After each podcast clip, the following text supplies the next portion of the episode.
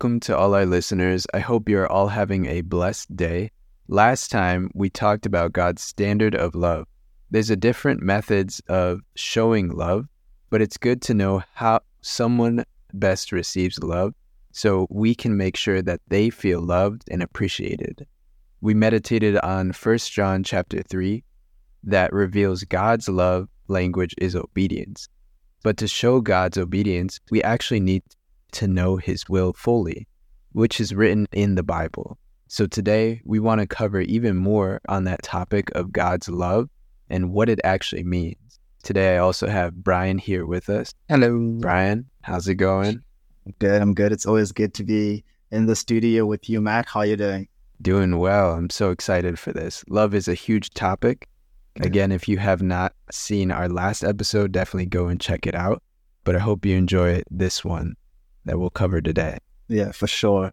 Um, I really enjoyed it. I listened in on it, and um, you know, I was thinking about like what comes to mind when I think of love, uh, and especially like how God shows us love. So we like we saw last time, First John three, right? That God's love language is actually obedience. He wants us to obey Him, and um, but it's not just like oh, obey me or nothing else. You know, it, he kind of like uh, shows us love too, and you know, verse that uh, especially my mom sure brings this verse up is John three sixteen. Actually, not just my mom. I think any any any Christian brings this verse up. And uh, John three sixteen is a very beautiful verse. Uh, it says that for God so loved the world that He gave us His only Son, that whoever believes in Him might not perish but have eternal life. Amen. So Amen. I, I, really love that verse, um, and because it's true, very true. But I always had one thing that always kind of like got to me a little bit whenever anyone just says, you know, God's will is John 3.16. And that is, well, there's verses after John 3.16 where Jesus actually says uh, how people reacted to God's love. Um, you know, especially verses 19 to 20. Uh, it says that this is the verdict light has come into the world, but men loved darkness instead of light because their deeds were evil. Wow. Everyone who does evil hates the light and will not come into the light for fear that his de- deeds will be exposed, right? So I always thought about that like, yeah, God loves us so much. He sent his son. His son, you know, is, is the light. His word is also light. But people actually hated the light. They hated what Jesus was saying. They hated they yeah. hated Jesus, you know. Uh, and I always say he wasn't crucified for fun. he was crucified very much so because the people he came to uh, really uh, they they uh, rejected him. They said his blood be on our children. So I guess God has experienced some hardcore unrequited love. Let's fix that, right? Today, let's be believers who fix that. Be those who are, who are very loving. Amen. John three sixteen is definitely a beloved verse, if not probably the first verse that you may have heard when you first came into the faith, right? Anybody yeah. would recite that as their very first one. Uh, even non believers memorize it as well. So it's really epic to know how God's love gets even deeper. And also, even though God shows love, that's such an interesting fact that you put like, hey, read the rest of that chapter or read those other verses. There's people who end up rejecting that love. So definitely at this time, if you have uh, your Bibles with you, don't forget to open up. You can follow along with the verses that we're referencing or jot some notes down. Or if you'd like uh, some more of these verses, definitely DM us on Instagram. We'd be happy to share that with you. And right now, let's check the scriptures for ourselves. There's a question that I want to ask the believers here, something to think uh, and ponder about. Why did God promise a Messiah? So, why did God promise a Messiah? We know the word Messiah, we know that Jesus is the Messiah, but why did he even send him in the first place? You don't like you don't get asked that very often actually. Oftentimes like why did God send a Messiah? They're like, well, John 3:16, bam. but actually, well, why, right? And uh, for those who don't know, like Messiah is uh, the Hebrew for the same word Christ. So when you hear Jesus Christ, Jesus the Christ, rather. Sometimes people think Jesus has his last name was Christ. like, like, oh, hey, look, it's Joseph and Mary Christ and Jesus Christ. No, uh, it, it's uh, it's just Greek for the Messiah, and that actually means the anointed one. Um, so yeah, for our listeners who may not really be that familiar about uh, Bible history, like this is this is great. This is your episode. This is your chance to understand a lot more about the logical reason why God sent a Messiah. Because of course, yes, take away our sins, promise eternal life, but why send someone? Why not just like, you know, I don't know if you could hear me like uh, clip clip my finger, snapping, so snap my finger. There we go. Uh, if you if you heard that, like, why why couldn't you just do that? Poof, eternal life, everyone sins forgiven. So you know, uh, I'll share a little bit about the the Bible history, especially from the period of the Kings or uh, Book of Chronicles. So these are Old Testament books, uh, earlier earlier Old Testament books.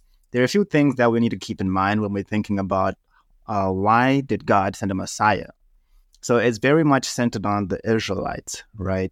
Um, a lot of people always ask, well, why do we have this entire Old Testament if everything we need to know is in the New Testament?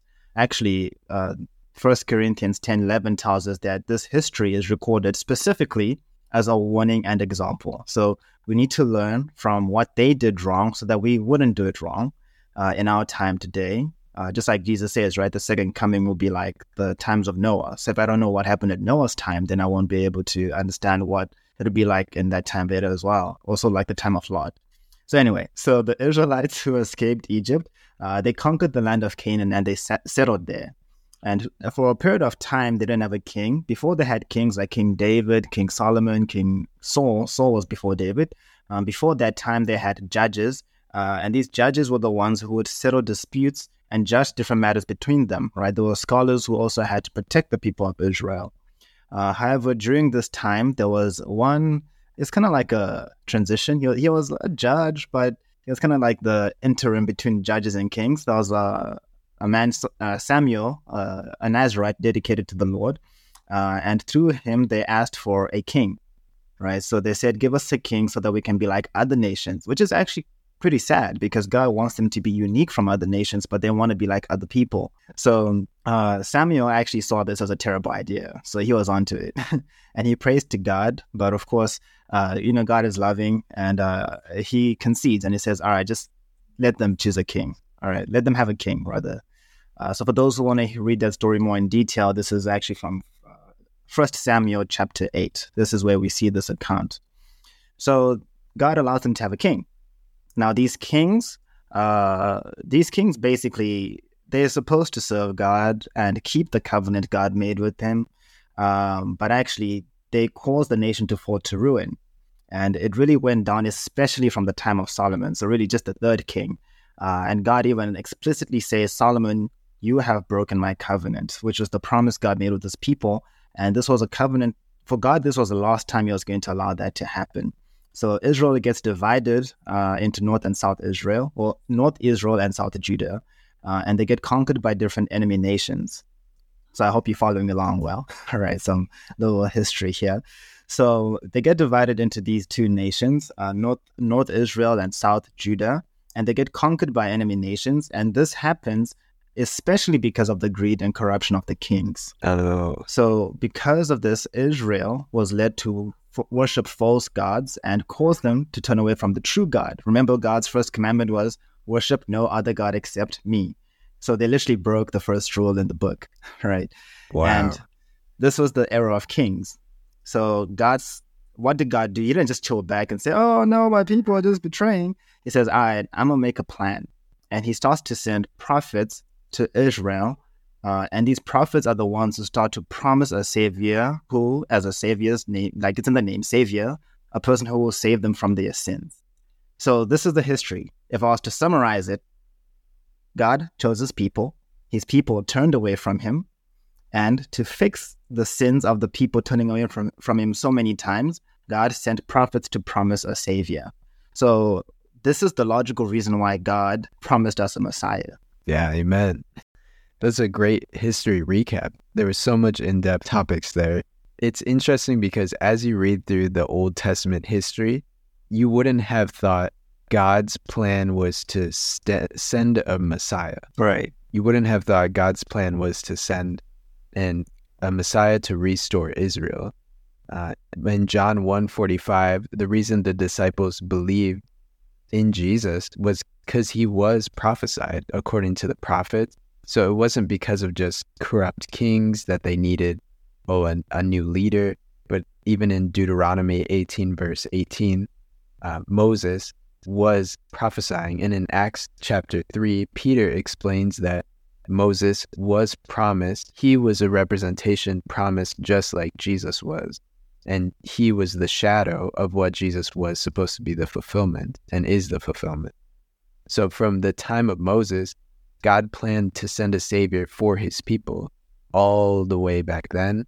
And then even 2,000 years ago when Jesus was there, and he's still the Messiah today. So it's very, very amazing how God has been working so long and through so many people just to point to Jesus. Amen.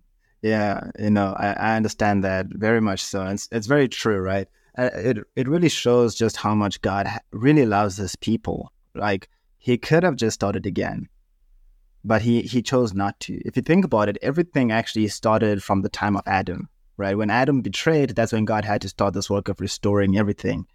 And actually, he, he regretted literally creating man. That's what it says in Genesis 6 twice. It says that he was grieved and he regretted creating people.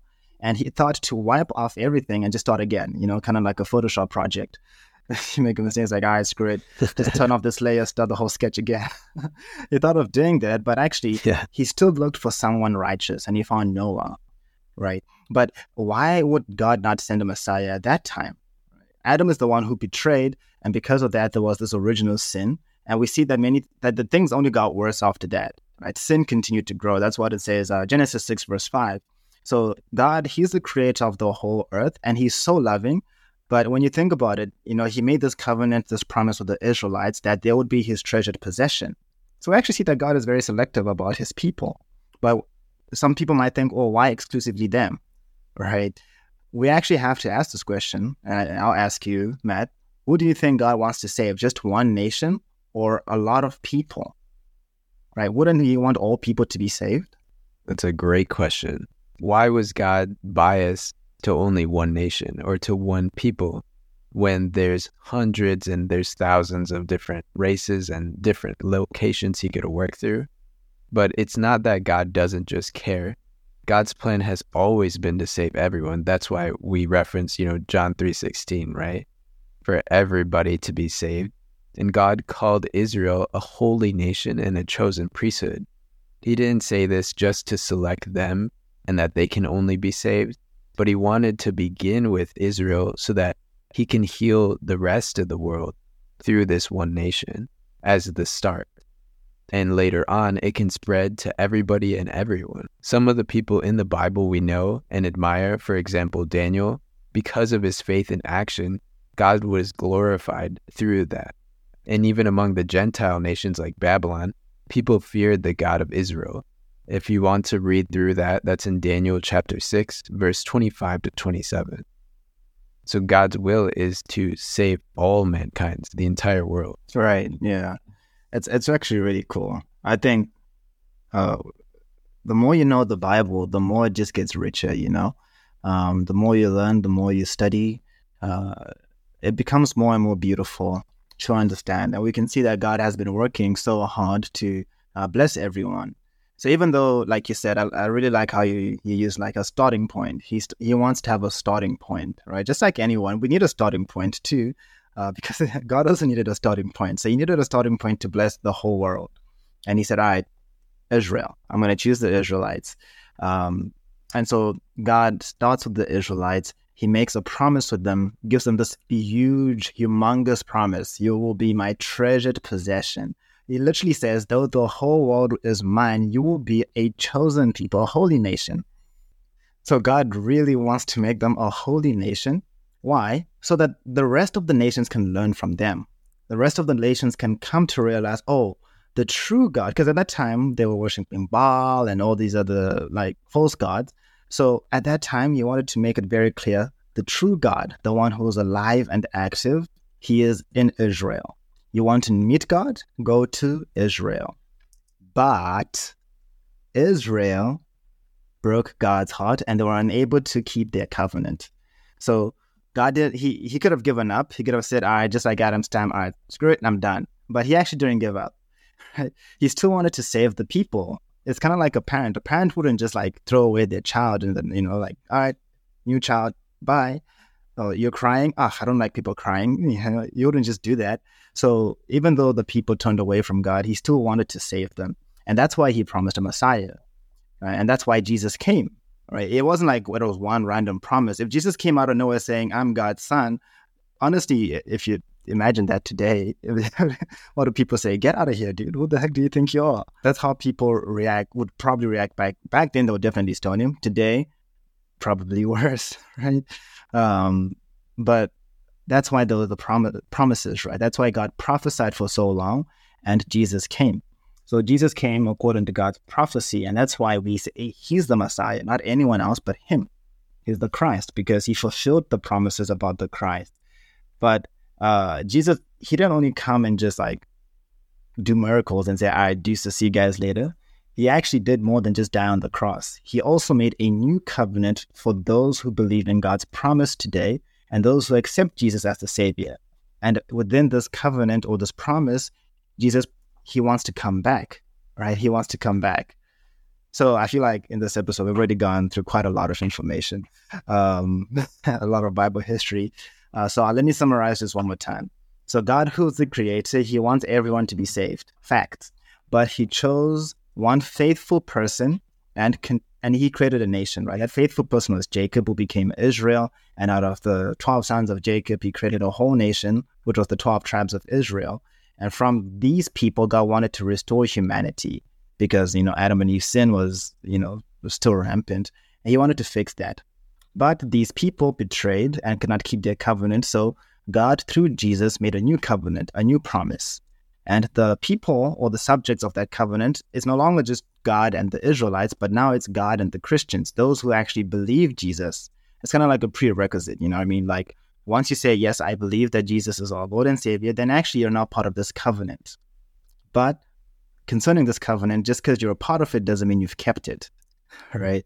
And that's something we can talk about in a later episode. Like, what does it mean for us to have a covenant to deal with Jesus? But what we can at least understand for now about this precious Messiah of ours is that through his suffering uh, and death, Jesus paid the price for our sins. Right? This is how he wanted to save us from uh, uh, eternal damnation, right? But uh, it isn't over. Uh, Jesus promised to return, and he also prophesied about what needs to take place at that time for everything to be restored as well. Uh, all these things we see, especially condensed in one book, Revelation. So the problem is if we're unaware about our covenant today, then just like Israel, we could unknowingly break our covenant. That's oof, that's the worst one.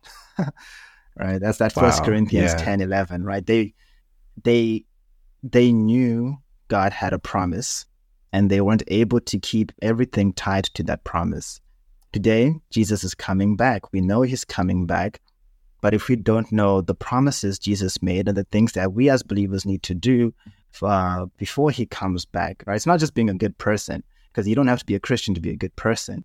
Uh, there's promises that he and, and like specific actions he wants us to do, specific people he wants us to avoid, all described in the prophecies Jesus left for us. And within these is that covenant. So, you know, he sent a Messiah, of course, to take away the sins of the people who had been rebelling, but to also make a new promise for our time today. And that's what we need to know, especially in our time today. Today we covered why did God promise a Messiah? So if you enjoyed this topic, please give us a like on Instagram or on Facebook at the Faithful Exchange Podcast. Also, you can message us, send us a like, and any other topics you want us to cover or discuss in future episodes. We'll have some more hosts coming on later in this season, so please stay tuned for that. Again, share this uh, with a friend if you loved it, and don't forget to spread the love of Christ to all nations.